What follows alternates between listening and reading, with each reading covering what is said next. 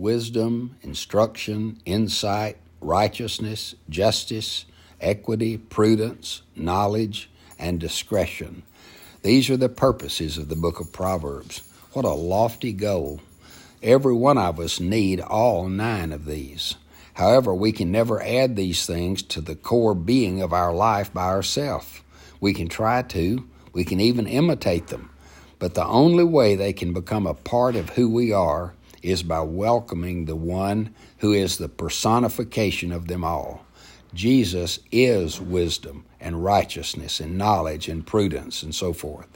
When He makes His home in us, He brings all that He is to supply all that we need. Stop trying to do for Jesus and let Him be who He is in you. Father, we welcome the source of wisdom and character and trust Him to produce it in us. Amen.